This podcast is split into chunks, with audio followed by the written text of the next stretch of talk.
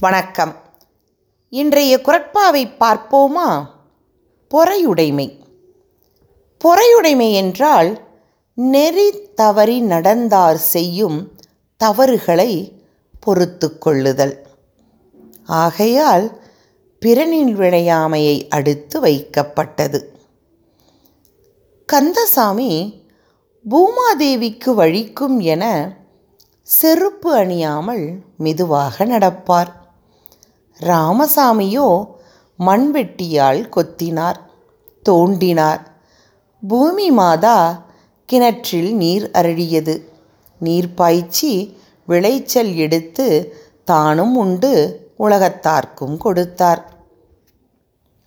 தன்னை தோண்டிய ராமசாமியையும் அவரை சார்ந்தோரையும் உணவு கொடுத்து தாங்கும் பூதேவி போல் நாம் இருக்க வேண்டும்.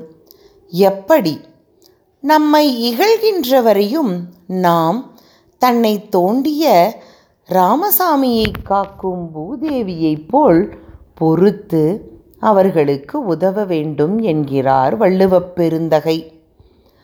அகழ்வாரை தாங்கும் நிலம்போலத் தம்மை இகழ்வார் பொறுத்தல் தலை. அகழ்வாரை தாங்கும் நிலம்போலத் தம்மை இகழ்வார் பொறுத்தல் தலை. நன்றி.